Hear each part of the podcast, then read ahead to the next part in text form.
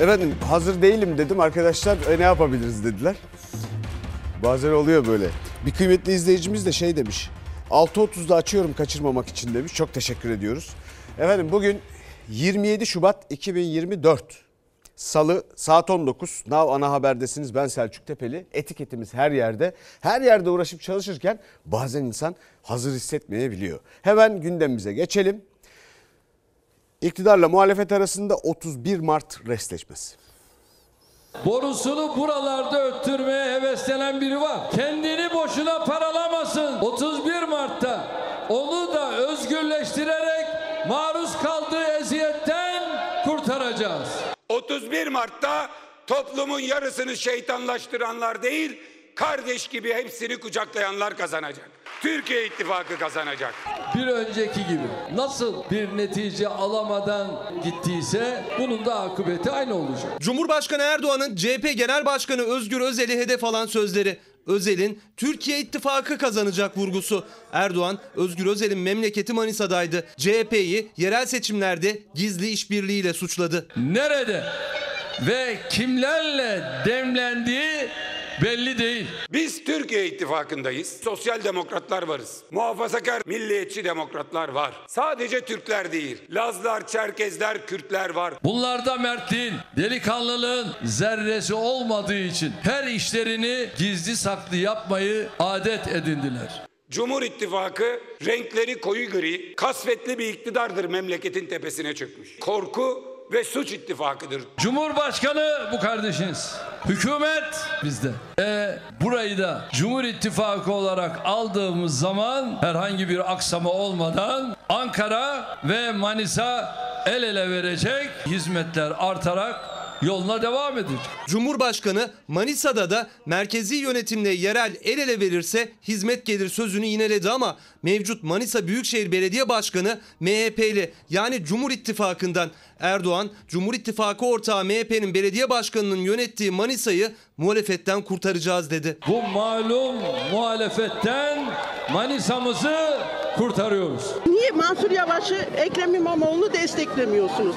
Kazanamayacak kişilerle ortaya çıkılıyor. Bak biz halk olarak çok Tamam. perişanız. Daha ben eskilerimle duruyorum. Anladım. Biz seçtirdik zamanında kardeşim. Bugün Yok de kardeşim, tek başımıza yok. bir girelim görelim Bak, dedik. Şimdi niye desteklemiyorsunuz Ayrı kardeşim? giriyoruz Niye kardeşim. parçalıyorsunuz? Bak, Oy biz vermeyin per- siz de. per- perişan tamam oluyoruz verin. ya. Niye benim yüzümden perişan Ey oluyorsun? bölünüyorsunuz. Hayır bizim peki şu ana kadar bu eskiliğin sebebi ben miyim? Sen değilsin. Tamam Mansur Ben Bey'i de seçtik. ki- Niye bunu düzeltmedi o zaman? Mansur belediye başkanı ne yapabilir Niçin? Cumhurbaşkanı? De Peki ki Cumhurbaşkanı ya beni dinler düşünsün. misin? Sevgili kardeşim. Ya mahallede de- Cumhurbaşkanlığını niye seçtirmediniz? Biz, Bitti. Biz, Tamam. biz verdik Biz ama bir olmadı. cum- Niye döndünüz? Biz ke- Ay, sizin için parti kurduk biz. Ya Kendim- niye döndünüz? biz bu Yazık millet günah için parti değil mi? kurduk. Yazık günah Hayır, değil mi? niye Bizlere de yazık yazık. günah Bak, olsun? bak, bize Tamam, de yazık. Vermeyin kardeşim bize oy. Gidin CHP'yi destekleyin seçtirin. Ya ben Allah şimdi- Allah Ba- seçtirin. Bayır- Deme teşekkür ediyorsunuz. Hüseyin- Bize küfür ediyorsunuz. Hadi be. Ne güzel iş ya organize edip getiriyorlar.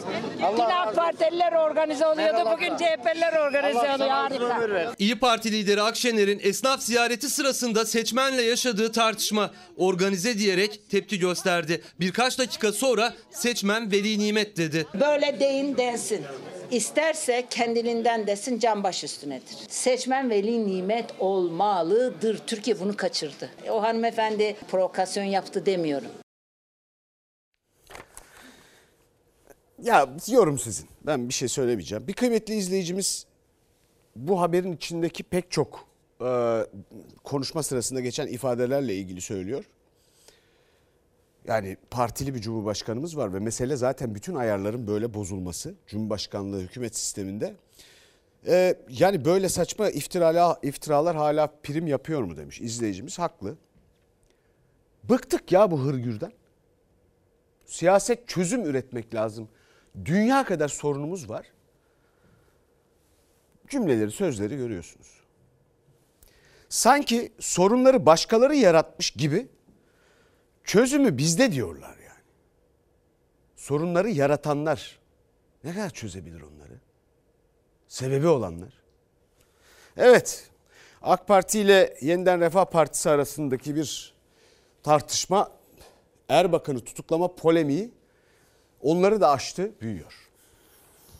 Polis geldi mi? Geldi. Erbakan hocamızı götürmeye kalktı mı? Kalktı. 2006'da. E ben söylüyorum evet yani bu yaşandı mı? Yaşandı. Ortaya atılan iddialar gerçeği yansıtmıyor. O dönem rahmetli Erbakan hocamız için söz konusu olan cezaevine girme ihtimalini ortadan kaldırmak adına elimizden geleni ivedilikle yaptık. Sayın Arınç başka şeylerden bahsediyor. Biz hocamıza yardım ettik diyor. Hangi konuda yardım etmiş? 2006 yılında Necmettin Erbakan'ı tutuklamak için konutuna polislerin gönderildiği iddiasına Cumhurbaşkanı sessiz ama dönemin Meclis Başkanı Bülent Arınç açıklama yaptı. Tutuklama tartışmasına girmedi ama Erbakan'ın cezaevine girmemesi için her şeyi yaptık dedi. Necmettin Erbakan'ın damadı Yeniden Refah Partisi İstanbul adayı Mehmet Altunöz yanıt verdi. Ben de o aile apartmanında Erbakan hocamızın evinin üstünde oturuyorum. Kanka. Orada o dönemde bu yaşandı. Sayın Arınç başka şeyden bahsediyor. Tayyip Bey o dönemde hemen polise talimat verdi. Erbakan hocamızın evi kuşatıldı. Kesin hapse atılması talimatı verilmiş. Sayın Karamollaoğlu ve Altınöz'ün 31 Mart yerel seçimlerinin yaklaştığı şu günlerde üzerinden yıllar geçen bu konuyu gerçeklerden uzak bir şekilde yeniden kamuoyunun önüne sunmanın siyasi etikle bağdaşmadığı görüşündeyim. Sayın Arınç bana şunu söylesin. Erbakan Hoca suçlu muydu değil miydi? Tekrar bunlara oy vereceğin zaman cehenneme bilet alıyorsun. Cehenneme haberin olsun. Kendileri yeniden refah olarak birçok yerde ya bizden ayrılmış olanlar veyahut da bize karşı tavır içerisinde olanları aday olarak çıkardılar. Sayın Cumhurbaşkanımız da geçmişte e, Refah Partisi'nde Erbakan hocamızla birlikte siyaset yapıyordu. O da ayrıldı. Erbakan hocamız derdi ki milli görüş deriye işlemiştir. Öyle gömlek çıkartmakla olmaz derdi. Cumhurbaşkanının Yeniden Refah Partisi'nin ayrı adaylarla seçime girmesine ilişkin sözlerine de Yeniden Refah Partisi'nden yanıt var. Erdoğan'ın sirk cambazı ifadesi de çok tartışılmıştı. Ben seçimi kazanırsam yine AK Parti'de olacağım diyen sirk cambazlarına asla prim vermeyiniz. Bunlar sirk cambazı. Sirk cambazı ifadesini kullandınız kürsüde. Ben onların adını anmadım. Cumhurbaşkanımız bizi kastetmiyor zaten. Merhum Başbakan Necmettin Erbakan'ın vefatının 13.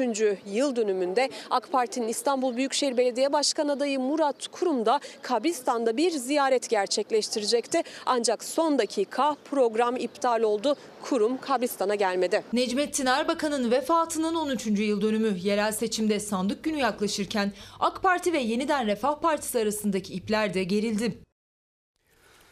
Efendim anlaşılan ihtiyaç hasıl olmuş. Bülent Arınç iç muhalefet imajını bir kenara bırakıp durumu kurtarmak için bir misyon, bir görev üstlenmiş. Şimdi buradaki tartışmalarda söylenen şeylere bakın. Sirk cambazı. Onlara söylemedim. Evet zaten bizi kastetmiyor. Ne bileyim bizim bahçede kediler var onları kastediyorlar. Bayağı yetenekliler. Evet bir kıymetli izleyicimiz eee, eee, ben koyu bir Milliyetçi Hareket Partiliyim sizi beğenerek takip ediyorum. Yalnız sanki kuyruk varmış gibi göstermeyin demiş. Efendim onunla ilgili haber var. Eee, bu arada MHP demişken mesela gözden kaçan çok şey de var. Biraz önce Cumhurbaşkanı Erdoğan'ın konuştuğu yerlerde mesela Ma- Manisa Belediyesi ilçeleri filan. Manisa Belediye Başkanı benim bildiğim MHP'li değil mi? Dolayısıyla bu muhalefetten kurtaracağız diye söyledikleri nedir? Birçok ilçede de aynı durum var. Kuyruklara gelince o saatte hiç kimse biz asla Nav Haber asla böyle bir şey yapmaz. Ama o saatte hiç kimseyi oraya çekim yapmak için filan toplayamazsınız. Ve zaten Türkiye'nin her yerinde olduğunu da göreceksiniz.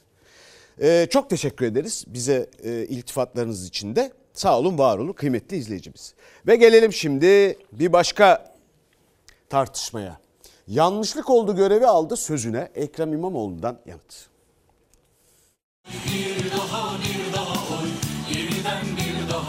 Kendi seçim kazandı mı onun adı milli irade. Sandığa yansıdı ama ben seçim kazandığımda ne hikmetse birden adı yanlışlık oldu. Şimdi bu şahıs nasıl olduysa bir yanlışlık oldu. Bu görevi aldı. Erdoğan'ın demokrasi anlayışı tam da bu. Kendi kazanırsa demokrasi milli irade, başkası kazanırsa yanlışlık. Bu ülkeyi kimler yönetiyor? Biz yönetiyoruz. Şu anda İstanbul'da bulunan bu zat veya zevat böyle bir imkana sahip mi? Değil. Bu 31 Mart'tan sonra ne olacak biliyor musun? Herhalde iki hafta külliyeden çıkmaz. Çünkü bu millet yanlışlıkla denilen o tarz cinliklerine artık uyandı. Bu millet ne istiyor bizden biliyor musunuz? Çıkın er meydanında bizimle mertçe güreşin kardeşim, mertçe güreşin. Cumhurbaşkanı Erdoğan'ın yanlışlık oldu bu görevi aldı sözüne. İstanbul Büyükşehir Belediye Başkanı Ekrem İmamoğlu sert yanıt verdi. Milli irade vurgusuyla Erdoğan'a mertçe güreşin diye seslendi. Darbe sadece illa tankla, tüfekli olmaz. 6 Mayıs 2019'da ne yaptılar biliyor musunuz? Güle oynaya milli iradeye darbe yaptılar, darbe.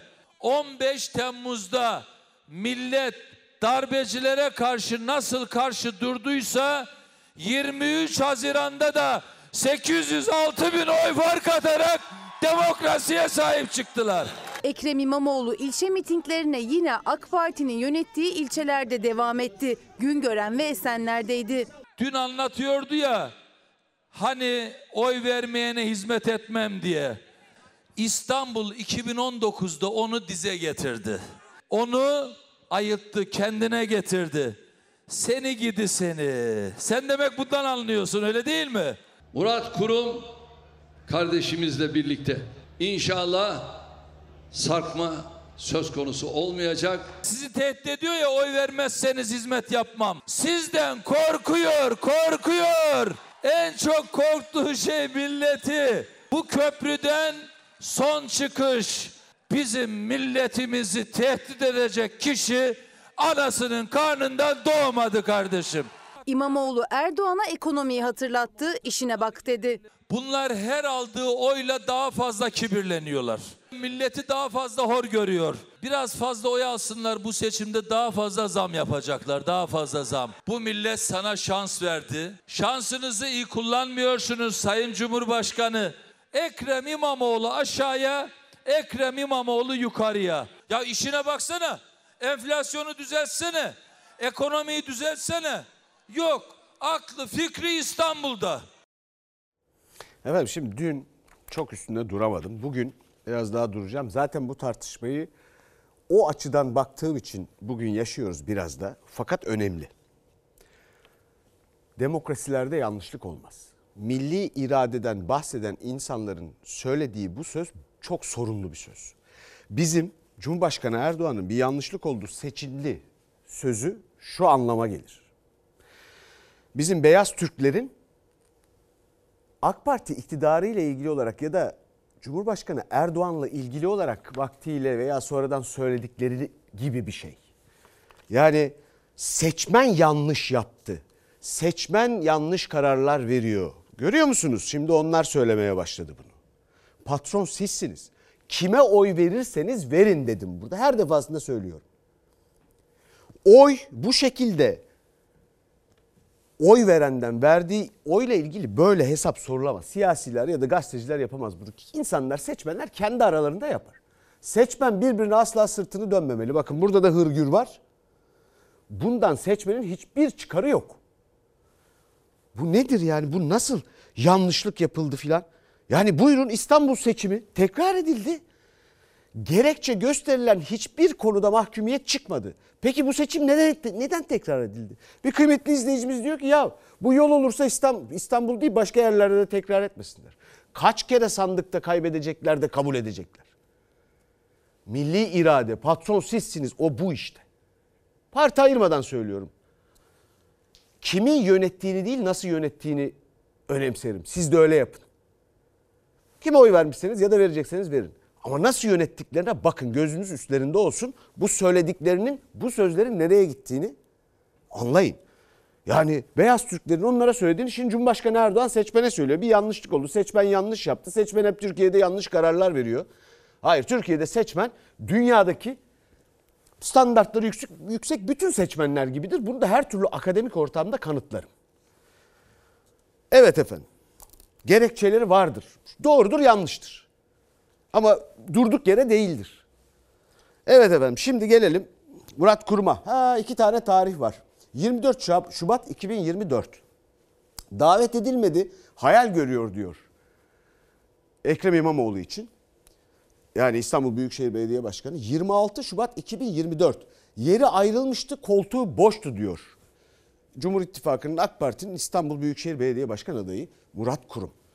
Siz bu ikisini arasını bulabilir misiniz bu iki cümlenin? Ben bilemiyorum nasıl arası bulunacak bu iki cümlenin. Vay efendim davet edilmedi. Yok edildi edilmedi. Yok aslında not gönderildi. Ortada bir davetiye var. Davetiye döndü ateş topuna elini dokunan yanıyor. Başkan İstanbul'da yaşamadığı için hayali davetler yapıyor kendi kendine. Dün Ulaştırma Bakanımızla beraberdim. Kendisine herhangi bir davet yapılmamış. Koltuğu boştu gelmedi. Koltuğu da vardı. Orada yeri de ayrılmıştı. İki gün arayla iki farklı açıklama. İstanbul'daki raylı sistem açılış törenine İmamoğlu'nun davet edilmediğini söylemişti Murat Kurum. İki gün sonra yeri ayrılmıştı dedi. Sevgili Acemi aday biraz su kaynattı. Polemikleriyle gündeme geldi. Bu Acemi adaya İstanbul adaylığı birkaç beden büyük geldi. Büyük geldi. Niye hala polemik peşindesiniz ya? Farklı gündemler peşinde koşarak İstanbul'un sorunlarını göz ardı etmeye, İstanbulluları yine unutmaya devam ediyorlar. Acemi aday bazen yüzümüzde acı da olsa bir tebessüm bırakmıyor değil. Fakat tabii ben de sevindim. Dedim ki ne güzel çata çat patapat proje konuşacağız. Projelerimizi yarıştıracağız. Ama sevgili Acemi aday ne yazık ki sevincimi yarıda bıraktı. İstanbul'un iki adayı arasında bu kez de polemik polemiği çıktı. Birbirlerini polemik yaratmakla suçladılar. İmamoğlu AK Parti'nin yönettiği Güngören'den Murat Kurumsa CHP'nin yönettiği Kartal'dan ses verdi. Önce dedim ki hadi bakalım seçimin fıtratında bu var. Bir der iki der sonra işine bakar ama ne mümkün. Gitti proje geldi polemik. Polemik aşağıya polemik yukarıya. Ne olurdu sen de gelseydin, sen de bir tarafından tutsaydın da, sen de dönüşüme destek olsaydın, sen yapsaydın biz de seni alkışlardık. Verdikleri sözleri de tutmuyorlar. Hiçbir sözünü tutmamış. Hiçbir sözünü. Hayal kırıklığı yaşadım açıkçası. Keşke projeleri konuşsa, biz de projelerini dinlesek. İşte otobüsler yanıyor. Metrolar yolda kalıyor. Yürüyen merdivenler çalışmıyor. Ya görebiliyor musunuz? Şunlar film değil. Seçilmeden önce millete 35 ulaşım vaadi verdiler. Bu vaatlerin bugün sadece dördünü bitirebildiler. Ulaşım projelerini anlattığı Çilesiz İstanbul tanıtım toplantısında İstanbul'dan görüntüler izleterek rakibi Ekrem İmamoğlu'na yüklendi kurum. Buradan İstanbullulara müjdemi veriyorum. Hazır mıyız? Göreve gelir gelmez deniz ulaşımında aktarmalı yolculukların tamamını ücretsiz hale getiriyoruz. Mal varlığını da açıkladı Murat Kurum sadece sözlü olarak. Ankara'da evimiz var. Ee, İstanbul'da evimiz var. Bir tane e, arabamız var. Ee, biraz da borcumuz var. Of şi- sıkıldım şiştim yemin ediyorum. Geçelim abi. TOKİ, TOKİ mağdurları her yerde. Hemen hemen abi.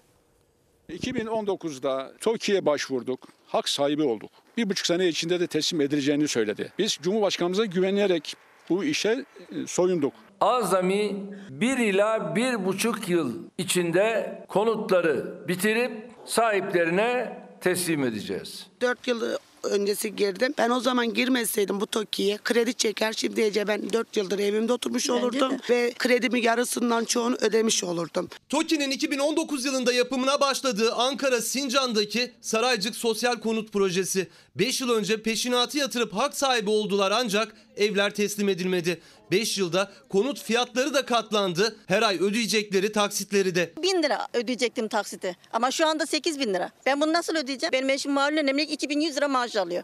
Benim kendi maaşım da 9900 lira. Market alışını şunu elektriği doğalgazı şunu bunu. Ben ne yaptım nasıl ödeyeceğim ben? Evlerin taksitleri artık art arttı. Haklarımız yenildi. Tamamen mağdur durumdayız. Hiç kimseye sesimizi duyuramıyoruz. TOKİ deseniz taş duvar. 2019'da kaybettiğimiz TOKİ işletmesini nasıl bilirdiniz?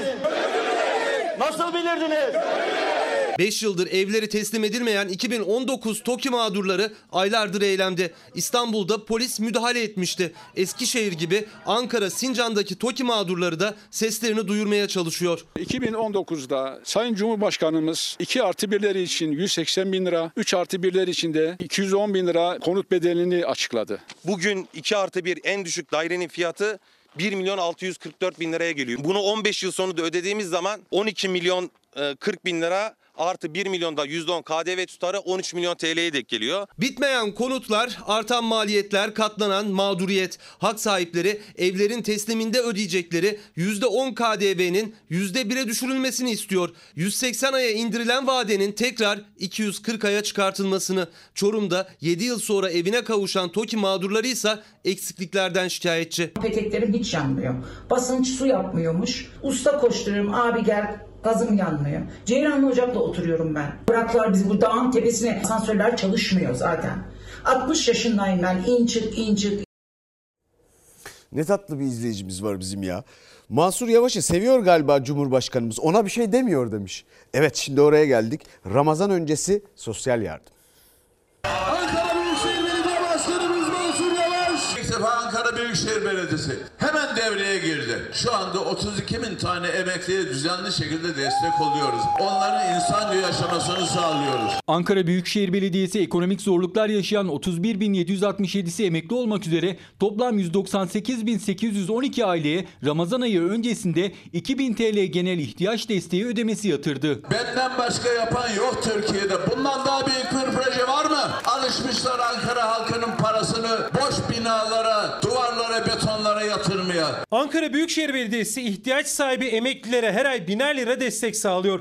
Ramazan ayı öncesi Mansur Yavaş o rakamı 2000 liraya çıkardı. Sadece emeklilere değil sosyal yardıma muhtaç yaklaşık 200 bin ailenin hesabına 2000'er lira yatırdı. 2024 sosyal destek ödemelerini %70 arttırdı. En büyük projem dedim kimseyi aç ve açıkta bırakmayacağım. Hiçbir çocuk yatağa aç girmeyecek. Başkent kart vasıtasıyla bir elin verdiğini öbür el görmüyor. Mazot desteği, sıvı gübre desteği, tarımla uğraşanlar. Biz destek olmaya devam edeceğiz. Siz ekmeye devam edin. Ankara Büyükşehir Belediye Başkanı Mansur Yavaş Kalecik ilçesindeydi. Dar gelirliye, çiftçiye, öğrenciye destekler artarak sürecek dedi. Seçmeni 1 Nisan içinde uyardı. 1 Nisan'da gelecek çok ağır zamları önlemenin bir tek çaresi hükümeti ikaz etmektir. Çünkü yerel seçimde sizi seçecek belediye başkanını seçeceksiniz. Hükümet değişmeyeceğine göre hükümeti ancak böyle ikaz edebilirsiniz.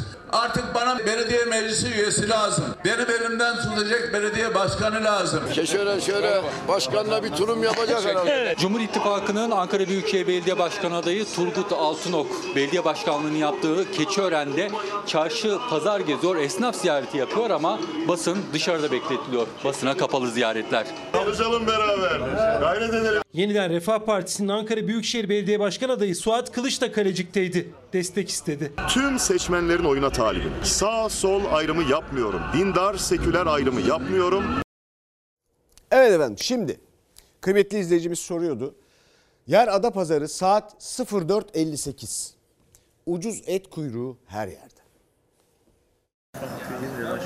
Saat iki buçukta geldim. Daha uygun olduğu için mecburen geliyoruz bu saatte soğukta da olsa bekliyoruz. Alıştık artık. Lahana gibi giyiniyoruz. Kat kat üzerimizde üşümemek adına eldivenler. Biz bu durumları hak etmedik ama yapacak bir şey yok. Soğuğa da katlanıyoruz, sıcağa da katlanıyoruz. Siz gece birden beri burada mısınız? Evet, bir, bir buçuk arası geliyorum, sıraya giriyorum. Kaç saat bekliyorsunuz? Birden işte sabah 8'de fiş dağıtılmaya başlıyor. Emeklinin dar gelirlinin biraz daha ucuza et alabilme mücadelesi gece saat 1'de başladı. Saat şu anda 4.58 ve Et ve Süt Kurumu önünde en az 100 kişi var. Sıra gene 100 kişi olmuş belki de daha fazla. Türkiye Kurtuluş Savaşı'ndan çıktı ya. Millet yoksul. Uzaya çıkıyoruz. Emekli 10 lira maaş alacak. Gidecek et şeyden kasaptan et alacak. 99'da emekli oldum. O zamanlar çok rahattık. Şimdi daha kötü. Battaniye ile eldivenle gecenin ayazında karanlığında ucuz et için dar gelirli kuyrukta. Burası da Sakarya Adapazarı. Her yerde olduğu gibi kuyruk uzadıkça uzadı. Dörtten beri buradayız. 8'de fiş vermeye başlayacaklar. Geçen sefer geldim kıymayı aldık et alamadık. Hepsi bitmişti yani. Bu sefer şansımıza. Saat sabah 6. Kuyruk daha da uzadı. Erken gelip sıraya girenler kendini şanslı sayıyor. Çünkü sadece ilk yüze girenler et alabiliyor. 8 kişi gelsin. Sizin etkinizden dolayı fiş erken dağıtılmaya başladı. Normalde kaçta dağıtılıyor? 8'de başlar. Fiş dağıtılması 9'a kadar devam eder. 6'da fiş dağıldı diyorlar. Nasıl iş bu? Kimin haberi var bundan? Burası resmi kurum. Yazık değil mi bu millete yani? Ramazan gelmiş kapıya dayanmış. 5-10 kuruş ucuz diye buraya geldi. Saat 8'e yaklaştı ve artık hava aydınlandı. Bugün ilk kez fiş sırası saat 8 yerine 6'da yapılınca sadece 450 kişi fiş alabildi. Geriye kalanlar evine eli boş döndü. Şimdiye kadar hep aynı saatte geliyorduk. Kuyruk ama bahçenin dışarısına kadar ta oralara kadar geliyordu. Ama bugün geldik saat 6'da bitmiş 450 kişiye vermişler. Bence sizin geleceğinizi duydular ondan böyle oldu. Hiç böyle bir şey olmuyordu. Şimdi sordum ben. Bugünlük böyle dediler. İki otobüste tekrar gideceğim. Emekliyiz. Böyle buralarda sürünüyoruz. Ben dilekçeyle müracaat ettim. Kaymakamlığa dilekçem ciddiye alınmadı. İlginç bir şey oldu bugün. Demek ki bu kalabalığı sizin görmemeniz için böyle bir işlem yapıldı. Gece güne dönerken bir umut et alabilmek için saatlerce sıra bekledi yine emekli. Dörtte gelip de bir kilo et için bu saatlara kadar beklemek Kıyma 229, kuşbaşı et 259 lira et ve süt kurumunda. Fiyatlar kasapların yarısı olunca geceden gündüze mücadele sürüyor. Saat 9 oldu et ve süt kurumu kapılarını açtı. Gece 1'de gelen ilk sıraya giren kişi 8 saatlik bekleyişin ardından artık içeride. Saat 3'ten beri aldığımızda 2 kilo et. Aynı dakikalarda Yozgat'ta da ucuz et kuyruğu uzadı. Çilenin adı hemen her ilde aynı. Buraya girenlerin hepsi hemen hemen benim gibi emekli, dar gelirli. 500-600 lira ete veremeyecek durumda olanlar. Yarı fiyatını alacağız diye gelip saat 9'a 10'a kadar buradayız. Burada et alabilenlerin çoğusu da yarın ertesi günü hastaneye gidecek. Çünkü bu soğukta biliyorsunuz. Kıymetli bir vatandaşımız lahana gibi giyiniyoruz diyor saat o saatte. Kilosu 5 lira filan ben bu sene yetiştirdim zarar ettim. Şimdi et ve sıra kurumu, eziyet ve sıra kurumu da olabilir. Hangi partiye oy verdiklerini sormuyoruz biz bu kıymetli vatandaşlarımızın. Seçmenin, tüketicinin bu ülke insanın hakkını savunmaya çalışıyoruz. Yaptığımız bu. Ha siyasetin de gündemine giriyor. Et kuyrukları siyasetin de konusu. Kuyruğa çıkmam lazım. Alamıyorsun ya maaşım az. Et ve Balık Kurumu'nun önündeki kuyruğu hepimiz gördük. Bir kilo kıymayı alabilmek için 850 metre kuyruk oluştu. Türkiye'nin sıkıntıları yok mu? Elbette var. Türkiye'nin dört bir yanında et süt kurumu satış noktalarında emeklinin sabaha karşı başlayan ucuz et mücadelesi. O kuyruklar emeklinin dar gelirlinin yaşam mücadelesi siyasetin gündemi. Buradaki insanlar boğazlarından bir tutam kıyma geçsin diye yapılan yemeğin içinde birazcık et koksun diye sabahın köründe o mücadeleyi veriyorlar. Üşüyorsunuz gibi. Yok titriyorum. Yaş 78. Sıra bize geldi mi birer kilo kıyma alacağız. Alacağımız bu. Emeklilerimizin sıkıntıları mı var? Birlikte aşacağız. Çalışanlarımızın dertleri mi var? Birlikte çözeceğiz. Bayram ikramiyesi 3 bin lira yapılan emekli ilk verildiği günkü 1000 lira 24 kilo kıyma alıyormuş. Şimdi verdikleri 3 bin lira 6 kilo kıyma alıyor. 24 kilo kıymanın 18 kilosunu emeklinin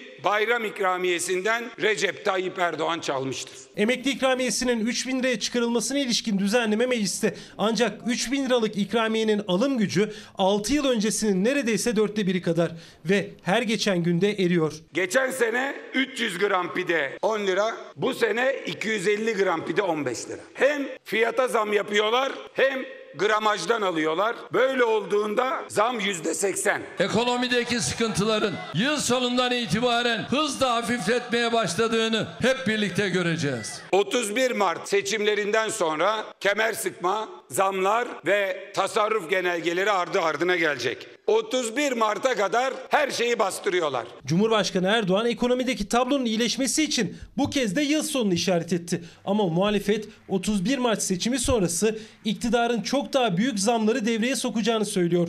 Özgür Özel emekliler için iktidara seslendi. Bir emekli kart çıkaralım. 15 günde bir kilo et alacak meseleyi yükleyelim. Doğalgaz, elektrik faturasında indirim yükleyelim. Emekliye hiç olmazsa bu seneyi çıkartacak. Bir rahat nefes aldıracak. Bütünleşik emekli kart uygulaması getirelim. Efendim bir izleyicimiz askerlere yen ödeme meclisten geçti.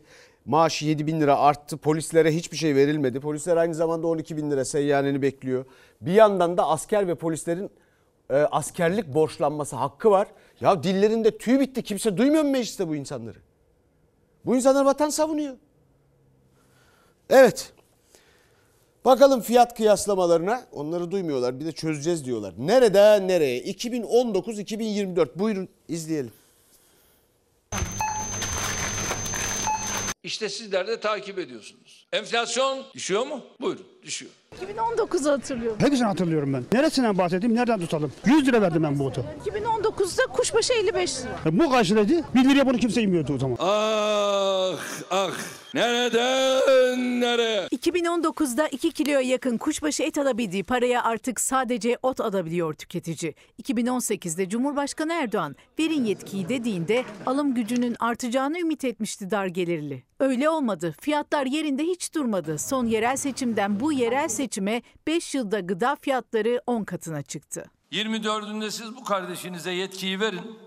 Ha, ondan sonra bu faizle şunla bunla nasıl uğraşılır göreceğiz. Geçen sene kuşbaşılık etimiz 45 liraya satıyorduk. Şu an 55 lira oldu. Kıymalık da e, 38 liraydı. 48 liraya satıyoruz. Ve yıl 2024 yine bir Ramazan arefesi öncesi yine Zeytinburnu'nda yine aynı kasaba geldik. Bakalım et fiyatları ne oldu? 2018'den 2019'a fiyatlar 10 lira artmıştı etti. Bugün gelip baktığımızda dana kuşbaşı 500, kıyma 490 lira. Yani 5 yılda fiyat artışı 10 katını bulmuş. Kasaptan geldim. 540 lira kilosu. Şimdi alıyorsun 600 liraya alıyorsun. Alamıyoruz ki. Sadece bakıp da geçiyoruz. Ben e, direksiyon hocasıyım. Mazot çok alıyorum. Benzin, mazot aşırı şekilde seçimlerden sonra tekrar fırladı. Şimdi yine seçimler var. Siz de göreceksiniz. Cumhurbaşkanımız bunu demişti diyeceksiniz. Faiz düştükçe enflasyon da düşecektir. Düşmedi, aksine yükseldi. Erdoğan'ın bu enflasyon düşecek dediği yıl pastırmanın kilosu 100 liranın biraz üstündeydi. Pastırmanın kilosu 84 liradan başlıyor. Geçen Ramazan'dan bu Ramazan'a aynı marketin aynı reyonunda. Aynı pastırma bu kez 108 lira. 2018'de 84, 2019'da 100 lira ile 200 lira arasında değişiyordu pastırma fiyatları. Aynı marketin aynı et reyonuna geldik. Aynı pastırmayı bulduk. Fiyatı neredeyse 1000 lira. Enflasyonun anası da babası da faizdir. enflasyonu tekrardan tek haneli rakamlara indirme noktasında çok yoğun bir mesai harcayacağımız bir dönem. Mesailer sonuç vermedi, enflasyon tek haneye düşmedi. Tavuk fiyatları da tek haneyi en son 2018'de gördü. Sadece et değil, otlar bile artık çift haneli. 2018'de tek haneydi tavuğun fiyatı. 6 liralık zamla 14 liraya çıkmıştı 2019'da. Yıl 2024 aradan 5 sene geçti. Tavuğun fiyatı 85 lira. Gramajına göre bir tavuk 200 liraya kadar çıkıyor. Dereotu aldınız kaç lira? 10 lira. Geçen sene 1 liraydı. 2019'da 30 lira olan zeytinyağı kilosu 420 liraya, 10 liraya olan ayçiçek yağı 60 liraya çıktı. 5 yıldır tek düşen alım gücü oldu. Sizin gelirleriniz bu kadar 10 katı arttı. Hayır canım ne münasebeti. Yüzde bir, bir bile anca arttı bizim gelirlerimiz. Efendim cep telefonlarınızı çıkarın 10 saniye bunu çekin. Yani 2019-2024 nereden nereye? Çekebilenler çekemeyenlere göndersinler. Çok kullanışlı, çok güzel. Nereden nereye geldiğimizi görürüz. Şimdi geçelim öbür habere. Çalışma Bakanı öyle bir şey söylemiş ki laf arasında ne söylediğinin kendi de farkında değil herhalde. Kademeli emeklilik ve staj mağdurları gündemimizde yok. Şimdi staj mağdurları dediğine göre bir mağduriyet var değil mi ortada? Yani peki kendisi de Çalışma Bakanı değil mi? Çalışma ve Sosyal Güvenlik Bakanı. Mağduriyet varsa niye gündemde yok? Çözsenize.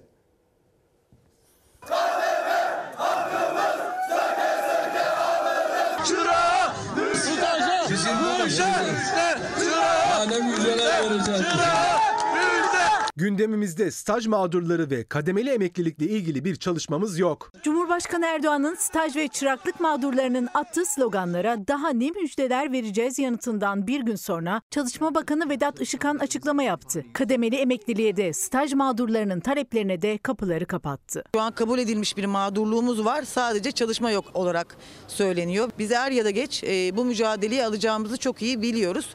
Çünkü bu siyaset üstü bir durum. 8 Eylül 1999 sonrası sigortalı olanlar EYT kapsamına alınmadı. Bir günle bir haftayla emekliliği kaçırdılar. Ortalama 17 yılda çalışmaları gerekiyor. Adaletsizlik giderilsin diye kademeli emeklilik talep ediyorlar. Yine EYT'ye dahil edilmeyen staj ve çıraklık sigortası mağdurları her fırsatta sesini duyurmaya çalışıyor. Bu devlete, bu millete hizmet etmişiz, çalışmışız, didinmişiz, SGK'mızı yatırmışız. Bu bir haksızlıktır. Adalet bekliyoruz. Selami Ayten'in de stajda geçirdiği süre sigortasına sayılmadı. Oysa tüm çalışanlar gibi ona da sigorta kartı verilmişti. On binlerce staj mağduru gibi o da yıllarca çalışmaya devam etmek zorunda. Çünkü Bakan Işıkhan AK Parti MYK toplantısından sonra net konuştu. Gündemimizde staj mağdurları ve kademeli emeklilikle ilgili bir çalışmamız yok. Ben Sayın Bakanımıza buradan bir şey hatırlatmak istiyorum. Bütün çalışmalar, bütün dosyalar hazır.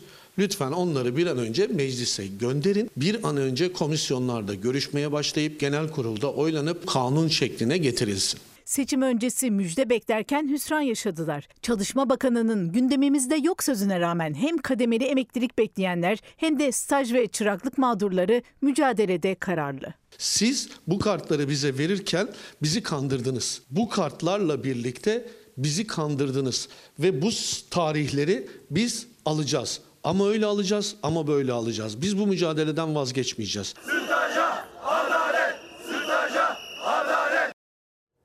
Şimdi geldik kapsamlı dosyamıza. Avrupa'da çiftçiler ne istiyor? Ne anlatmaya çalışıyor?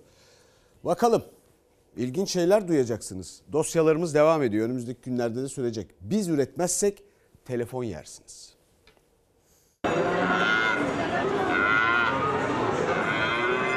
Arkadaşlar asansörde kaldık. Çiftçiler ve köylüler için büyük şehirler zor. Ee, Paris'te çiftçi, Fransız çiftçi arkadaşlar asansörde kaldık. ve burada bloke olduk. Dışarıda e, pek çok çiftçi de içeri giremiyor. Dolayısıyla kapatmışlar her yeri.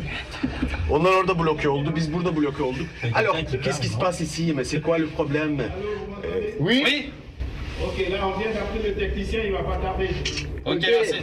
Protestolar nedeniyle Avrupa'nın en büyük tarım fuarının kapıları belli bir süre kapandı çiftçilere. Farklı kapılardan fuar alanına girmeye çalışan üretici asansörde kaldı. Fuarın nabzını tutan Nav Haber enkırmeni Selçuk Tepeli ile birlikte.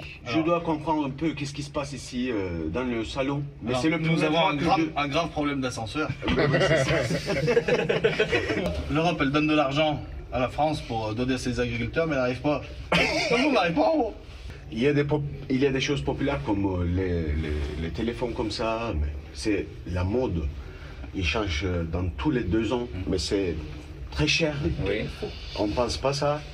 Mais l'alimentation, les produits agricoles, c'est vital, non? Bah, oui, Je mais oui, c'est pas la mode. Ah. C'est ça le problème. Et on, on- on s'en rend compte du mal que les agriculteurs euh, de- européens hein, Sadece arızalanan asansörün değil, güvenlik güçlerinin de engeliyle karşılaşan Avrupalı çiftçinin en büyük sorunlarından biri de ucuz iş gücü. Ürünlerinin artık kazandırmadığını savunan çiftçiler tarım faaliyetlerinde çalıştıracak işçi bulmakta da zorlanıyor. Fransa farklı ülkelerden mevsimlik tarım işçisi almak için hazırlık yapıyor. On trouve de très très bonnes tomates. Regardez les tomates qu'on voit. Donc il faut consommer local. Je sais pas, est-ce que vous savez, mais euh, moi je, suis agriculteur aussi. Euh, de, mon naissance, ma famille c'est dans, dans un village euh, en Thrace, euh, au côté européen de, de la Turquie. Donc je cultive des tomates. Est-ce que je peux goûter? Sont Fransa domates üreten bir ülke olmasına rağmen Türkiye'den de domates ithal ediyor. Şimdi de mevsimlik işçi almak için hazırlık var. Projeye Türkiye'de dahil. Fransız Ulusal Meclisi Milletvekili Muhammed Lakila Selçuk Tepeli'ye o projeyi anlattı. Et donc l'idée, bien évidemment, c'est de faciliter leur venue en France. C'est ce qu'on appelle les contrats saisonniers qui existent. Là on est là pour faire une évidemment. Şimdi hayvanların bulunduğu bölüme geldik. Hayvan yetiştiricilerinin ilgisini çeken bölüm. Gerçi herkesin ilgisini çekiyor. 7 gün boyunca yaklaşık 50 ton e, süt çıkacak, sağılacak. Onların sağımı için özel odalar var. Yani inek sağım odaları. Şu iktidardaki koalisyonun vekilleriyle, parti yöneticileriyle beraber e, dolaşıyoruz. Hayvanlara bakıyoruz. Şimdi aşağıya ineceğiz. Olivier ile beraber. Yaklaşık 3000 euroluk aylık ücretlerle tarlada çalışacak mevsimlik işçiler dahil pek çok konunun tartışıldığı tarım fuarında renkli görüntüler de vardı. Fuara gençlerin ilgisi büyüktü. Şimdi burada Belçika mavisi ya da e, kuzeyin mavisi ırkından inekler görüyorsunuz. Et için besleniyor daha çok ve çok şık inekler. Efendim şimdi arkamda oriyet. Oriyet ne demek? Küçük kulak, kulakçık demek. Bir jüri var. Değişik değişik ırkları ele alıyorlar. O jürinin tabii baktığı bir takım kriterler var ama en önemlisi güzellik. Bu sene bir Norman e, ırkından e, bir inek seçmişler. Dolayısıyla sizi Oreyetle yani Miss France, Miss Vache France'la yani Fransa inek güzeliyle tanıştıralım. Efendim Miss France'la tanıştınız Oreyet. Şimdi e, burada tabii olağanüstü bir ekiple çalıştık biz. E, Fox hep şimdi now. bir iddiayı da kaybettim yine bu sefer. Evet efendim. Now Haber'den nefis bir ekiple oraya gittik. Bütün arkadaşlarım öyle çalışır. Ee, Nazlı Yere Basmaz, Çağlar Güner, Elvan Arat çok emek sarf ettiler. Ee, bu e, Oreyet'in yani Fransa güzelinin bütün fotoğrafları da bu fuarın bütün afişlerini süslüyordu aynı zamanda. Şimdi bizim anlatmaya çalıştığımız, yapmaya çalıştığımız şey şu. Başka dosyalarımız da var. Hepimizin farklı sosyolojik durumları var. Efendim böyle yaygarayı basmak falan gibi öyle bir şeye gerek yok. Fakat onların sorunlarının bazıları bizim 50 sene sonra karşılaşabileceğimiz şeyler. Çünkü üst üste binmiş 5 farklı tarım rejimiyle korunan çiftçiler yine de şikayet ediyorlar. Bunların detaylarından bahsedeceğim. Hatta bunları yazacağım da. Yani başka yerlerde de paylaşacağım. Fakat neyi yapabileceğimizi göstermek için en başından köylüsünden ta devlet başkanına kadar bir süreci anlatmaya çalışıyoruz. O yanımızdakiler de Fransa'nın o beş farklı tarım rejiminden bir tanesinin başındaki adamlar aynı zamanda. Kalite ve menşei e, e, e, Ulusal Enstitüsü Başkanı bir tanesi. Bütün damgaları filan şunları bunları onlar veriyor. Köylüler de onlardan şikayet ediyor. Onu da yarın göreceksiniz. Çünkü bir yandan da diyorlar ki mesela işte Macron ya da bu iktidar mensupları filan birçok şey anlatıyor. Oradaki arkadaşlar da asansörde ve başka köylere de gittik. Bütün bu denetimleri, kontrolleri yapıyorlar. Bize işkence ediyorlar adeta. Bizim gelirlerimiz giderek düşüyor. Macron ve diğer oradaki yani Macron ahbaplıkta bir yere kadar zırvalıyor. Sadece güzel konuşmalar yapıyorlar. Dolayısıyla biz ikna olmuyoruz diyorlar filan. Bu bizim memleketimiz bu seviyelerde bir ülke olabilir tarımda. Ve tarım bağımsızlığı, gıda bağımsızlığı Macron'un kendisinin de söylediği kesinlikle göz ardı edilemeyecek bir şey. Dolayısıyla vakte yayacağız ama istedikleri her şeyi vereceğiz dedi. Şimdi gelelim o bir okulda bitmeyen ihmal. Yapıyorum ben.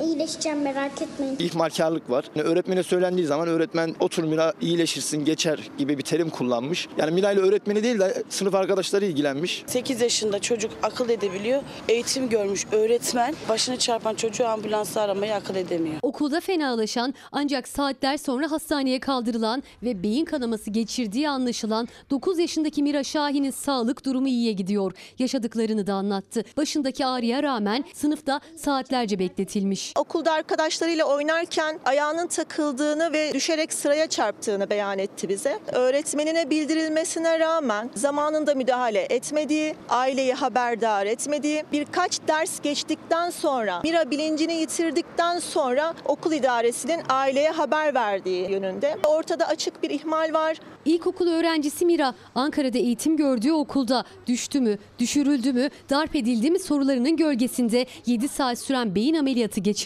yoğun bakıma alındı. Mira uyandı ve o anları anlattı. İlk müdahaleyi arkadaşlarının yaptığını da. Çocuk öğretmenler odasından, kantinden buz aramış, buz bulamayınca soğuk bir şişe su getirmiş. Belki başının ağrısını hafifletebilirim diye. Bu şikayetlerle kaç ders beklediğini söylüyor ifadesinde. İki dersin bu şekilde geçtiğini söylüyor. Bu çocuk yani kafatasında kırık ve beyin kanamasıyla 3 ders geçirmiş. Aile ihmal iddialarının odağındaki okul idarecileri ve öğretmenlerinden şikayetçi oldu. Disiplin soruşturması ise devam ediyor.